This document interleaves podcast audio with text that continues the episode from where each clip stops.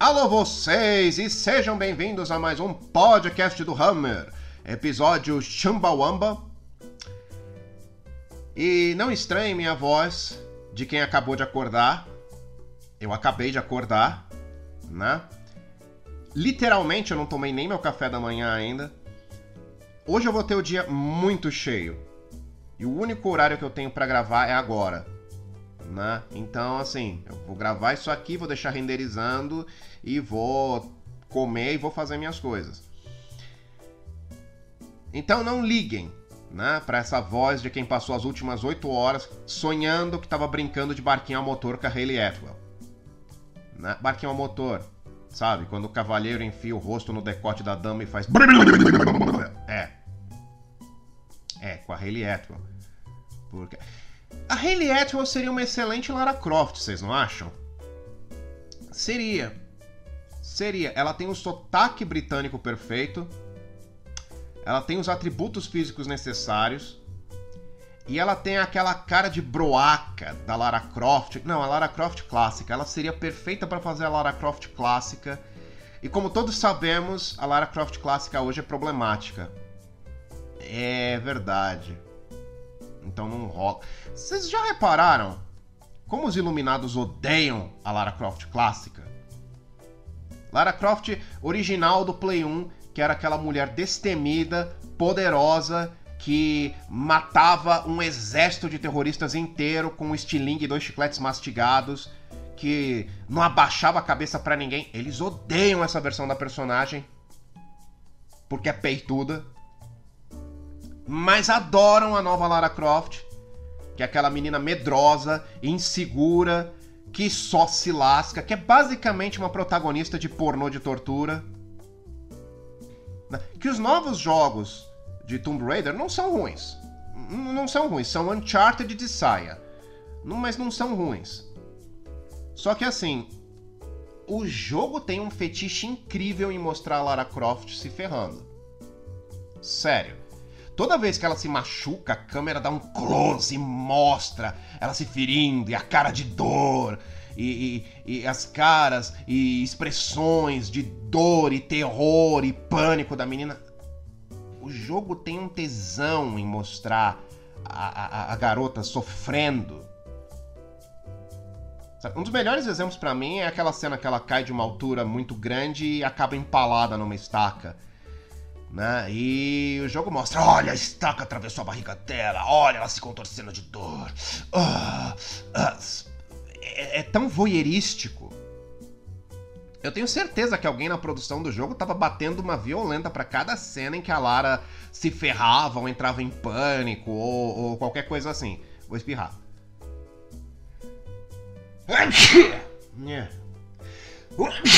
Ah, é isso aí. Obrigado a todos que disseram saúde. Bom. Vince McMahon me daria um tapa, viu? Vince McMahon odeia a ideia de espirrar. Mas enfim. Não é curioso isso? Os iluminados detestam a versão forte, poderosa invencível da personagem, mas adoram a versão sofrência. Te faz pensar, né? E já que estamos falando de iluminados, que tal a gente falar do caso do canal Loading? Loading, para alguns de vocês que não sabem pronunciar em inglês. Porque esse é o assunto que está na boca da galera essa semana. E conversando com o Sano ontem, ele me convenceu a dar os meus dois centavos a respeito aqui. Bom, vamos começar estabelecendo o que é o loading né? Para quem não tá sabendo, que é o seguinte: Loading é um novo canal de televisão que surgiu agora em dezembro de 2020. Deixa eu ver a data exata aqui. Eu tinha a página aberta, mas eu fechei porque eu sou burro. Né? É um novo canal de televisão que estreou no lugar da Ideal TV. E a Ideal TV, por sua vez, havia substituído antiga MTV, não substituído, mas tinha entrado no espaço em aberto que a MTV Brasil deixou quando encerrou, né? E o Loading teve a pré-estreia no, no dia 3 de dezembro. E a programação desse canal tem como foco falar de cultura pop, cultura geek, e esportes e animes e tokusatsu. Ou seja, você, otaku imundo, pode encontrar sua dose diária de Kamen Rider, Kyoryuger, League of Legends e Dragon Maid, tudo no mesmo canal. Pois é. Transparência total. Eu ainda não assisti o canal Loading, eu não vi nada do canal Loading. Não vi nada, é uma dupla negativa, então se torna uma positiva. Eu vi nada do canal Loading, né? Porque eu não assisto mais televisão. Mas é só sobre isso que as pessoas falam no chat do, do, do das minhas lives ultimamente. É o pessoal chegando. Hammer, viu a Loading? A Loading estreou, a Loading começou. Você viu a Loading, viu os programas, você assistiu as séries, você viu o que está acontecendo lá. Hammer, você seria apresentador da Loading? Não. Hammer, você seria apresentador da Loading? Não. Hammer, você seria apresentador da Loading? Não! Me perguntaram isso. Se eu seria um apresentador. Se eu toparia ser apresentador da Loading? Não. Eu não gosto de aparecer na frente das câmeras. Eu tá gravando esse podcast aqui é um milagre. Eu detesto aparecer na frente das câmeras. Eu sou a pessoa que trabalha nos bastidores, nas trevas. É, é o que eu gosto. Eu gosto de ser o road da banda, não o vocalista. Enfim, voltando. O Loading aparentemente tá bem badalado entre a galera nerd aqui do Brasil, porque né, é um canal dedicado só a eles. Enfim. E mal o canal nasceu, já está envolvido em polêmica. Especificamente, a demissão de uma equipe inteira de jornalistas do canal. A equipe do Metagaming. É. Mas bem, o que causou essa demissão em massa? Bom, eu tô com vários sites abertos aqui no momento. Veja, UOL, sites grandes tá? Sites que com certeza têm acesso à assessoria de imprensa do Loading. Acesso à assessoria de imprensa é bom, Hammer. Parabéns. Muito bom, muito bom mesmo. E até agora não tem uma causa oficial para isso. O Loading ainda não se manifestou oficialmente, pelo menos até o momento que eu tô gravando esse podcast, então pode ser que mais tarde, hoje mesmo, um representante do canal vá a público e diga: olha, as demissões rolaram por causa disso. Se isso acontecer, não briguem comigo, eu só posso trabalhar com as informações que eu tenho disponíveis, tá? Enfim, até agora tudo ainda tá muito nebuloso e no disque disque, tá? Tratem tudo o que eu vou dizer agora como rumor. Enquanto não houver uma confirmação oficial, é rumor, tá? Aparentemente, o que aconteceu foi que o pessoal do Metagaming criticou publicamente um dos patrocinadores do canal. Né? Uma das empresas parceiras do canal. Mais ainda, eles prepararam diversas reportagens sobre machismo, LGBTfobia, racismo e todas essas coisas. E isso entrou em conflito direto com a direção do canal, que queria manter o foco em entretenimento e, e evitar temas controversos né? O pessoal do metagaming mesmo não tá falando com clareza a razão da demissão. Mas vários deles estão postando receitas de bolo nos seus perfis do Twitter. O que, que é isso? Isso é uma referência à época da ditadura, gente. Na ditadura militar, né? O exército pegava e censurava reportagens. Qualquer coisa que um jornal fosse publicar passava sob o microscópio do exército. E o exército olhava e dizia: oh, Isso aqui não vai entrar, não. Isso aqui não, isso aqui não. Se algo fosse declarado subversivo ou ofensivo, era cortado. Para preencher as lacunas e como forma de protesto, os jornalistas pegavam e botavam lá a receita de bolo no meio do caderno de política. Né? Era uma forma assim de deixar subentendido pro público do tipo, ó, oh, a gente ia publicar algo aqui. Os poderosos não deixaram, tá aqui, tá bolo de laranja. Né? Então o pessoal do metagaming tá. Eles estão correndo com essa bola de fomos censurados! Né? E. Do grupo.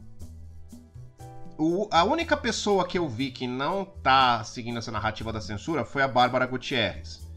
Ela afirmou que houve desalinhamento editorial entre o metagaming e o loading.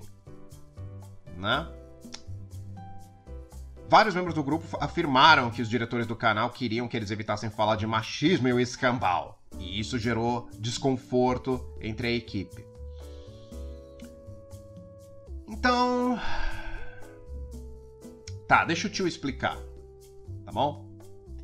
Porque eu sou jornalista. É, é, apesar, né, de, de algumas pessoas virarem e dizerem você mal é jornalista. Não, eu sou formado. Eu tenho um diploma de jornalismo aqui. Aqui comigo. Tá? Eu sou formado. Eu já trabalhei em revista, já trabalhei em site. Eu tenho experiência. No mínimo, uma década de experiência na profissão. Tá? Então eu sei como ela funciona. Eu sei como o jogo é jogado. E a Bárbara Gutierrez está certa. Foi um desalinhamento editorial. O foco do loading é entretenimento nerd. É falar sobre games. É falar sobre tokusatsu, anime. É falar sobre coisas leves. Diversão. Não é trazer à tona críticas sociais foda. Isso é fora da proposta do canal. Tá? E a direção do Loading tinha todo o direito de chegar no, no, metagame e dizer: escuta, vocês estão malucos? Não é pra falar de machismo aqui. Contratamos vocês para falar de Kamen Rider. Você quer escrever uma matéria sobre como Kamen Rider Force é inferior ao Kamen Rider Osso? E é, Kamen Rider Osso é melhor. Não que Kamen Rider Force seja ruim, é muito bom, mas o Osso é melhor, né? Kamen Rider Kiva é uma bosta. Se vocês quiserem escrever uma. Se vocês quiserem escrever um top 10 Kamen Riders de merda, façam. Por favor, façam. Com o Decade no topo. Mas não é pra falar de machismo aqui. Deixa eu colocar em outros termos. Vamos supor que você é contratado pelo Jornal do Corinthians. E o seu trabalho é escrever sobre o desempenho do time, suas conquistas, falar sobre uh, os jogadores, como eles estão, se eles estão tendo problemas de saúde, quais as expectativas para o próximo jogo, quais as chances de vitória do time para o Brasileirão, é, se o Corinthians corre risco de ser comprado pelo Kashima Antlers. É, olha como eu entendo de futebol. A minha referência é o Kashima Antlers. Eu nem sei se esse time ainda existe. Eu sei que eu ouvi o nome uma vez. E tinha um jogador chamado Hasegawa. É tudo que eu sei. Teu trabalho é falar sobre o Corinthians. Teu trabalho não é escrever um artigo sobre o massacre de islâmicos uigur na China. Não é um lugar para isso. Não importa o quão importante esse assunto seja, não importa o quanto você acredite que ele precisa ser debatido. O Jornal do Corinthians não é o lugar para isso. Ah, mas foi prometida total liberdade editorial para eles e o Loading não cumpriu com esta promessa. Liberdade editorial não é isso. Liberdade editorial não significa que você pode escrever o que você quiser no jornal. Significa que você tem liberdade para dar suas opiniões dentro do veículo que te contratou. Liberdade editorial não significa que você pode falar Tibé livre dentro do jornal do Corinthians. Significa que se você quiser, você pode criticar os jogadores, os técnicos, a, a, o desempenho do time, o time. Vocês estão entendendo? Significa que você não precisa ter rabo preso e ficar elogiando o time o tempo inteiro. E liberdade editorial é extremamente importante dentro do mercado do, do, jornalismo de games. Porque o que mais tem é editora que não é honesta com o leitor, porque quer ficar de bem com distribuidora, com produtora sabe? Eu escrevi a crítica do jogo Transformers War for Cybertron. E quando eu tava. Não, Fall of Cybertron, desculpa, foi o segundo jogo, não o primeiro. E quando eu tava fazendo essa crítica, o meu editor ficou em cima de mim. Porque ele queria saber qual a nota que eu ia dar pro jogo. As primeiras horas de partida eu não fiquei impressionado. Eu achei, ok, é um jogo competente, mas não é nada fantástico. Vou dar uma nota 7. Quando eu falei que eu ia dar essa nota, a cara do meu editor fechou. Ele. Uh, sabe? Aí joguei mais o game. na, cheguei na fase com os Dinobots, cheguei na fase onde a gente controla o Bruticus, e aí minha impressão do game melhorou muito. Eu falei, ah, vou dar uma nota, eu não lembro se foi 8 ou 8,5 que eu dei. E ele ficou feliz da vida. Porque ele não queria que eu desse uma nota abaixo de 8. Abaixo de 8 e a distribuidora ficava de mal com a nossa empresa e talvez a gente não recebesse mais jogos para avaliar. É. Tem isso no jornalismo de games. Tem isso no cinema. Cara, você não pode falar mal de um filme da Disney, você não pode criticar um filme da Disney, você não pode. Porque senão você. Você não é mais chamado para as cabines, você não é mais chamado para os eventos, você corre o risco de ser cortado da, da, da lista de eventos. E nenhum jornalista quer isso. Nenhum jornalista quer ser deixado de fora do grande evento de. Sabe? Eu estive na, na, cabine de imprensa do Batman, o Cavaleiro das Trevas decepciona a todos, o final da trilogia. Tava lotado! Tava lotado, deviam ter uns 100 jornalistas lá para cobrir o, o, lançamento do filme. Sabe? Ninguém quer ficar de fora, então ninguém vai criticar o filme. Espera cinco anos que todo mundo vai falar mal, mas na época não. Ter liberdade editorial é isso. Você não precisa ter rabo preso, que a empresa vai te cobrir, a empresa vai te endossar, a empresa vai virar para você e vai dizer: "Você achou o filme novo do Batman uma bosta?" Beleza, pode escrever. Mas não significa que na matéria sobre o, o filme do Batman você pode falar que Batman é um personagem fascista, pois ele representa o 1% dos mais ricos, espancando a população vulnerável de Gotham City que quer apenas ter o que comer. Pobre Coringa. E daí que ele causou genocídios imensos e matou uma classe inteira de crianças do pré do pré-primário. Que direito Batman tem de bater nele? Por que o Batman não lhe oferece ajuda psíquica? O Batman votou no Trump. Não, não, você não pode escrever isso. Enfim. Enfim.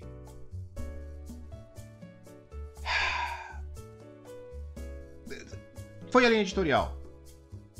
A Bárbara Gutierrez, a Bárbara Gutierrez está certa.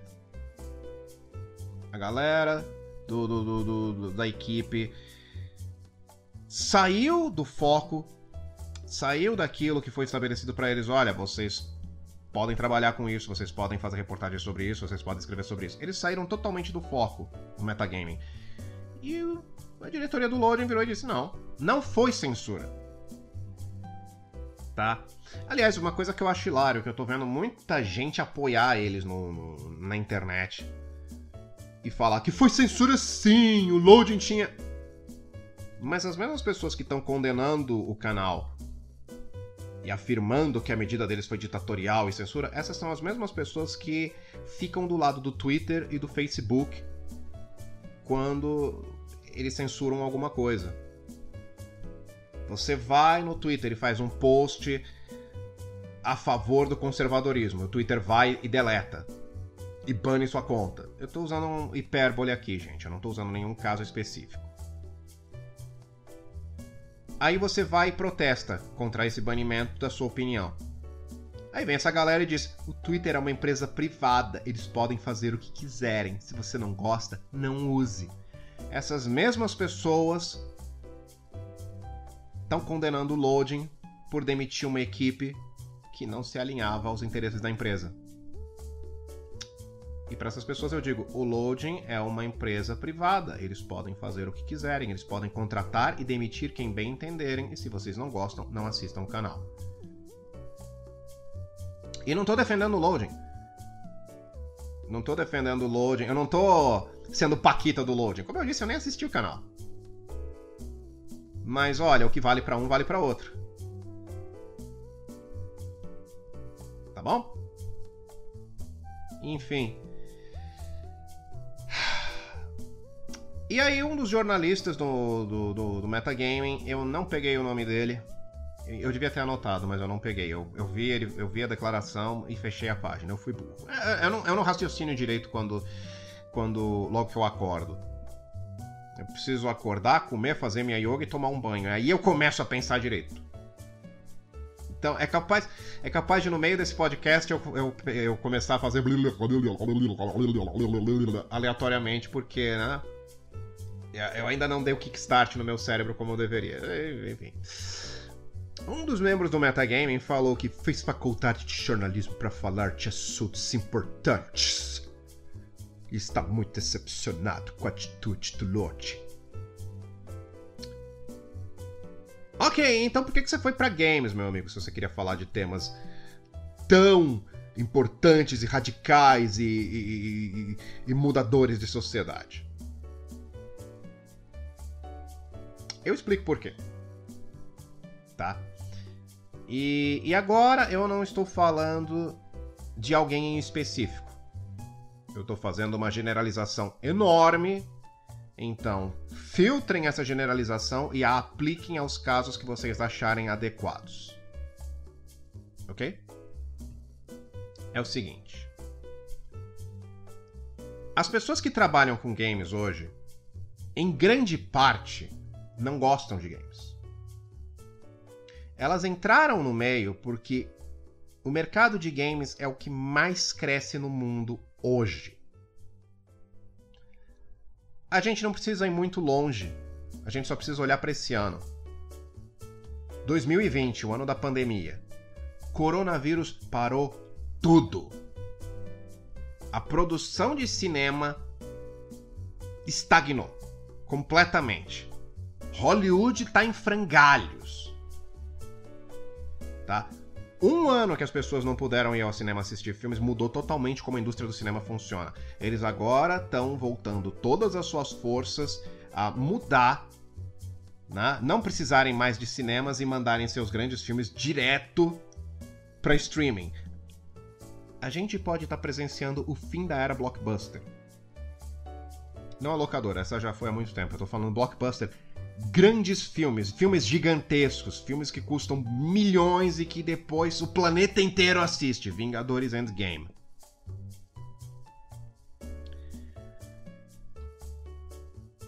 Um ano de isolamento social causou total colapso de uma indústria que existia há mais de 100 anos. O mercado de games continua firme e forte. Todos os hiper lançamentos do ano foram lançados. Cyberpunk 2077, Assassin's Creed Valhalla. que mais saiu esse ano de, de grandioso? que mais, gente? Ah, é. Não, Miles Morales não. Miles Morales é, é, é, é um grande DLC disfarçado. Eu ainda vou falar sobre isso. Eu quero escrever um artigo sobre o jogo do Miles Morales, só não encontrei o tempo ainda e a vontade. Enfim, todos os grandes eventos de games desse ano não foram bloqueados. O lançamento do PlayStation 5 e do Xbox Scarlett Johansson também tão, chegaram. O mercado de games não para de crescer. Nada detém o mercado de games. E para muitas pessoas isso é tentador. Elas querem uma fatia da torta. Tá? Então vamos pegar um ideólogo político do Twitter. Vamos pegar aquela pessoa iluminada que passa o dia inteiro discorrendo sobre política, sobre questões sociais, sobre preconceito, machismo, LGBTfobia, transfobia, islamofobia, gordofobia e trata tudo isso da forma mais pedestre e superficial possível. Essa pessoa olha para o mercado de games. Ela vê o número de, de, de de, de olhos que está sobre essa indústria. Porra, Cyberpunk 2077 vendeu mais de 8 milhões de cópias. É muita gente. É muita gente. O sujeito olha para isso e vê, ok, isso é uma plataforma enorme para eu levar adiante a minha ideologia, levar adiante aquilo que eu acredito. Então essa pessoa que nunca gostou de games, o que ela faz? Ela começa a falar sobre o assunto, sem informação, sem conhecimento, ela tira tudo do seu contexto original. Ela distorce toda a informação que recebe para adequar àquilo que ela acredita. E com isso ela ganha destaque na internet. Com isso, ela atrai milhares de pessoas que podem ou não ser gamers, mas que agora estão prestando atenção nela, porque ela está falando de algo que está em grande evidência.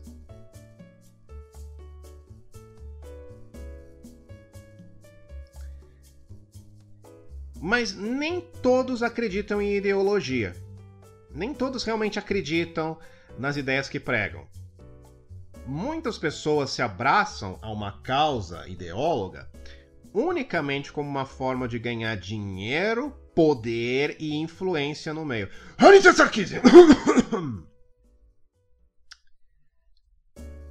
É. Então pensa no seguinte. Pensa no seguinte. Vou dar um exemplo. Imagine uma menina genérica. Uma menina genérica de cabelo cor-de-rosa, com tatuagens no braço, aquelas tatuagens bem originais, carpe diem, né? E aí ela abre uma página no Instagram. A menina é bonitinha, né? Consegue uns 100, 200, 300 seguidores, não faz foto explícita, nada, né? Posta da vida dela. E aí o Instagram dela está, estaciona em mil seguidores. Hum. O que ela pode fazer para aumentar esse número? Ah, já sei, fazer posts de nerd. Então a menina pega, tira uma foto com o controle de PlayStation e com a caixinha do jogo Overwatch e bota um post. Ai, gente, hoje vou jogar muito Overwatch, nem devo dormir. O Monster tá preparado aqui do ladinho do meu PC. E vocês, o que, que vão fazer hoje à noite? Quem é seu main? O meu é a Tracer. Eu nem sei se é como a molecada posta vídeos assim. Vídeos não, desculpa. Nem sei se esse é o tipo de postagem que eles fazem. Eu tô sendo muito boomer agora, né? Eu tô especulando o que a molecada faz. Mas algo no, algo no gênero, algo nessa pegada. De repente, de mil seguidores, em uma semana vai para 1.500. Em duas semanas vai para 2.500. Então ela segue com isso. Ela vai e começa a procurar todos os jogos badalados. O que que tá na mídia hoje? The Last of Us 2? Vamos tirar uma foto com esse, com esse jogo. Ai, vamos tirar uma foto de uma tela do jogo. Ai, vamos. Vamos escrever uma obviedade. A menina vai e assiste um walkthrough inteiro do jogo no, no YouTube. Ela não joga. Ela vai e assiste o jogo inteiro e aí ela pega e faz um post. Ai, estou chorando com o final de The Last of Us como é uma coisa emocionante. Meu Deus, os videogames são algo que pode mover corações e ideias. Oh meu Deus do céu. Ela faz o mesmo com Assassin's Creed Valhalla, com Cyberpunk 2077, com Ghost of Tsushima, com tudo que for badalado. E aí quando você vê, ela tá com 10 mil seguidores. Ela tá com um alcance enorme. Aí um dia ela pega e faz um comentário tosco sobre alguma coisa. Já que eu tô batendo muito na tecla do Cyberpunk, vamos usá-lo como exemplo mais uma vez. Ela pega e comenta, sei lá, ai, Cyberpunk 2077 é muito legal. Não sei por que não existem mais histórias com esta dinâmica futurista, sim. É muito bacana. Deveriam fazer filmes nessa pegada e outros jogos. Pena que não tem, né? Talvez esse, esse game seja o início de uma grande revolução para a forma como as histórias são contadas nos games.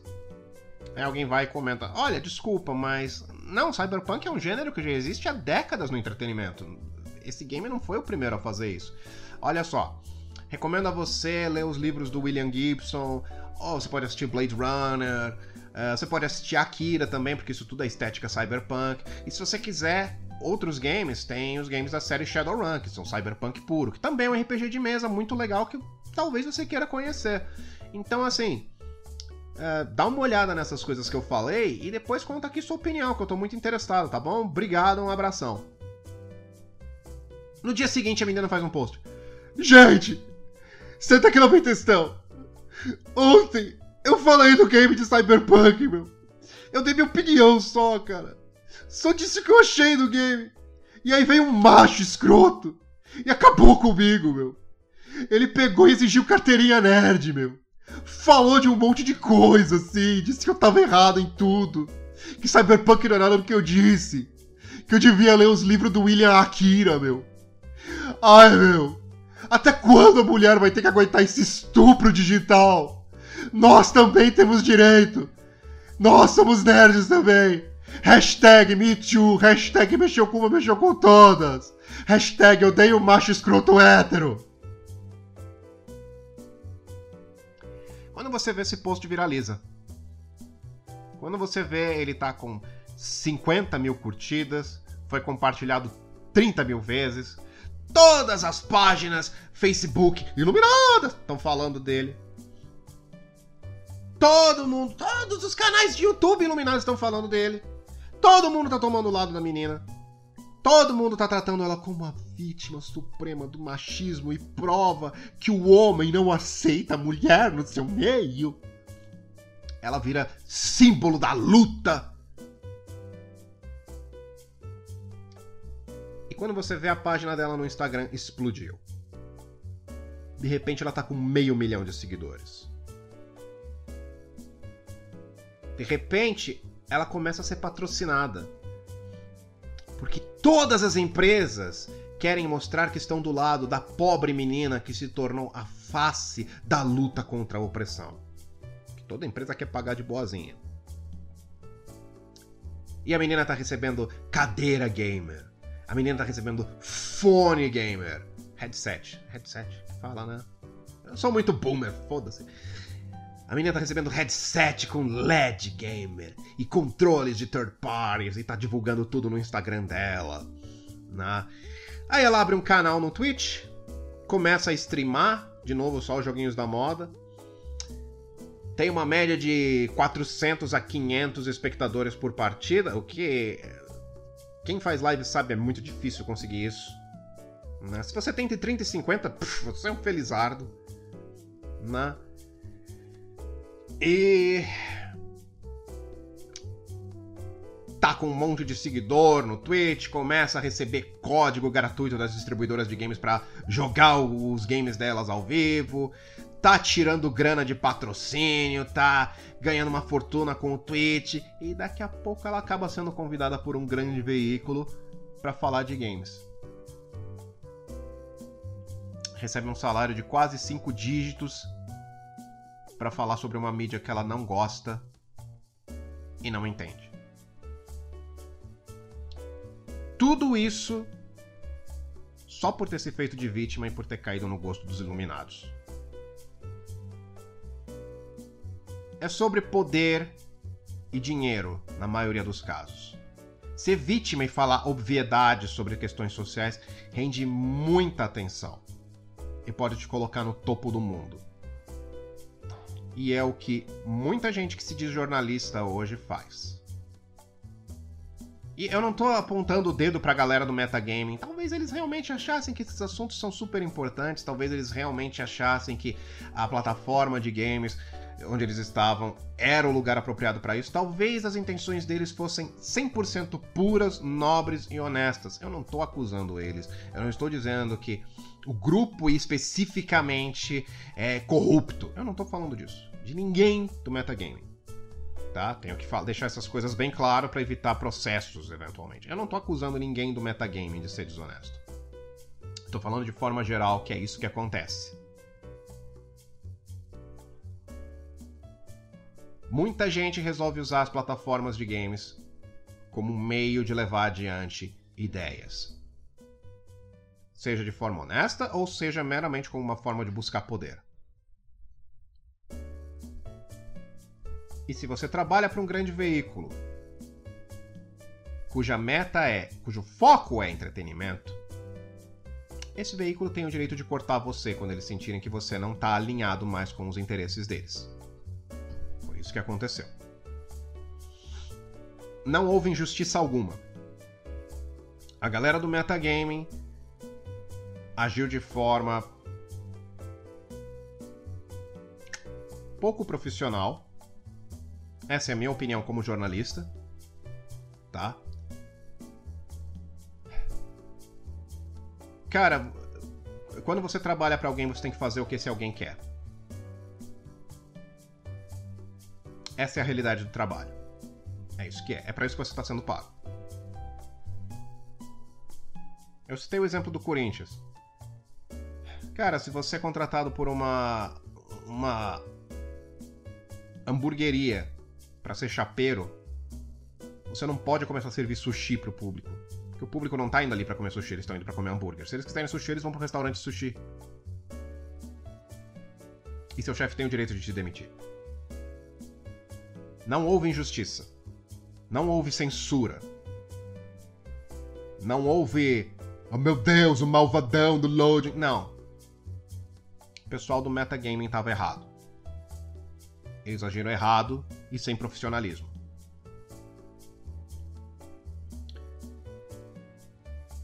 E para qualquer aspirante a jornalista que possa escutar o que eu tô falando, deixa um jornalista velho falar para vocês a real.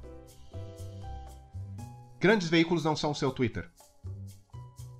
No seu Twitter você pode falar o que você quiser. Tá? Mas se você está trabalhando para uma grande empresa, você tem que fazer o que eles quiserem. E mais importante que isso, saiam das suas bolhas. Saiam das suas bolhas. Muito jornalista moderno, garotada que está fazendo faculdade de comunicações, vocês estão se fechando em bolhas.